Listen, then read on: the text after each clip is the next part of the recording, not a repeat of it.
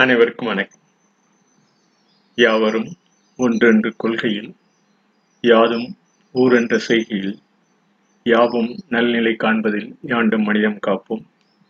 திருக்குறள் இன்று பதினேழு ஐந்து இரண்டாயிரத்தி இருபத்தி ஒன்று எண்ணூற்றி எழுபத்தி ஆறாவது திருக்குறளாக பகைத்திறம் தெரிதல் என்ற அந்த திருக்குறளை காணவுள்ளோம். இந்த பகைத்திறம் தெரிதலில் தேரினும் தேராவிடினும் அழிவின் கண் தேரான் பகையன் விடல் பகைவரை தெரிந்தோ தெரியாமல கேடினில் நெருங்காமலும் நீக்காமலும் விடு. பகைவனை பகையன அறிந்தபின் தெரிந்தோ தெரியாமலோ கேடினில் நெருங்காமலும் நீக்காமலும் விட்டுவிடு. After knowing the knowingly knowingly or unknowingly leave without approaching or leaving during the destruction.